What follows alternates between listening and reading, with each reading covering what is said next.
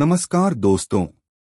मैं आपका होस्ट फरीदकोट ज़िले के जैतो मंडी से डॉक्टर गिरीश मित्तल।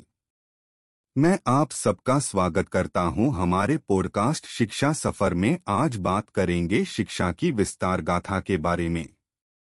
जैसा कि हम सभी जानते हैं कि शिक्षा एक ऐसा विषय है जिसके माध्यम से हम अपना भविष्य बनाते हैं। इस शिक्षा की विस्तार गाथा ने हमारे देश को बहुत सारे आवश्यक चरणों से गुजरा है, जिनसे वह अपने अवसरों को पूर्णतया उपयोग कर सकता है।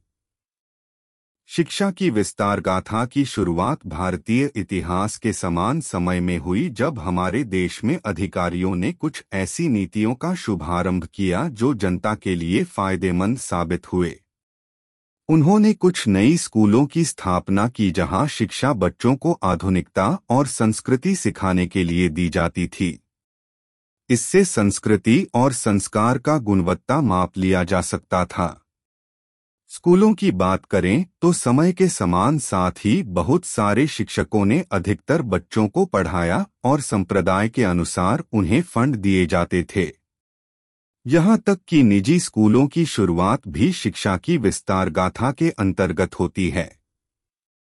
यहाँ उम्मीदवारों को पढ़ाया जाता है और समाज के संरचना विपणन तक के फ़ील्ड में सफलता प्राप्त करने की ओर बढ़ाता है। आज के समय में निजी प्रशिक्षण संस्थान भी आए हैं जिनके माध्यम से लोग खुद को ताकतवर बना सकते हैं। यदि हम देखें तो हमारे समय में शिक्षा का प्रभाव देखा जा सकता है।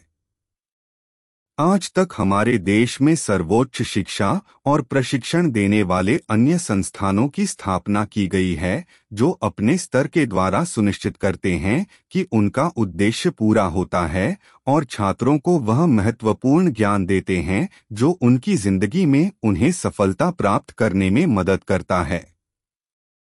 इसके अलावा नई तकनीकों ने हमारे समाज के बनाव को बदल दिया है।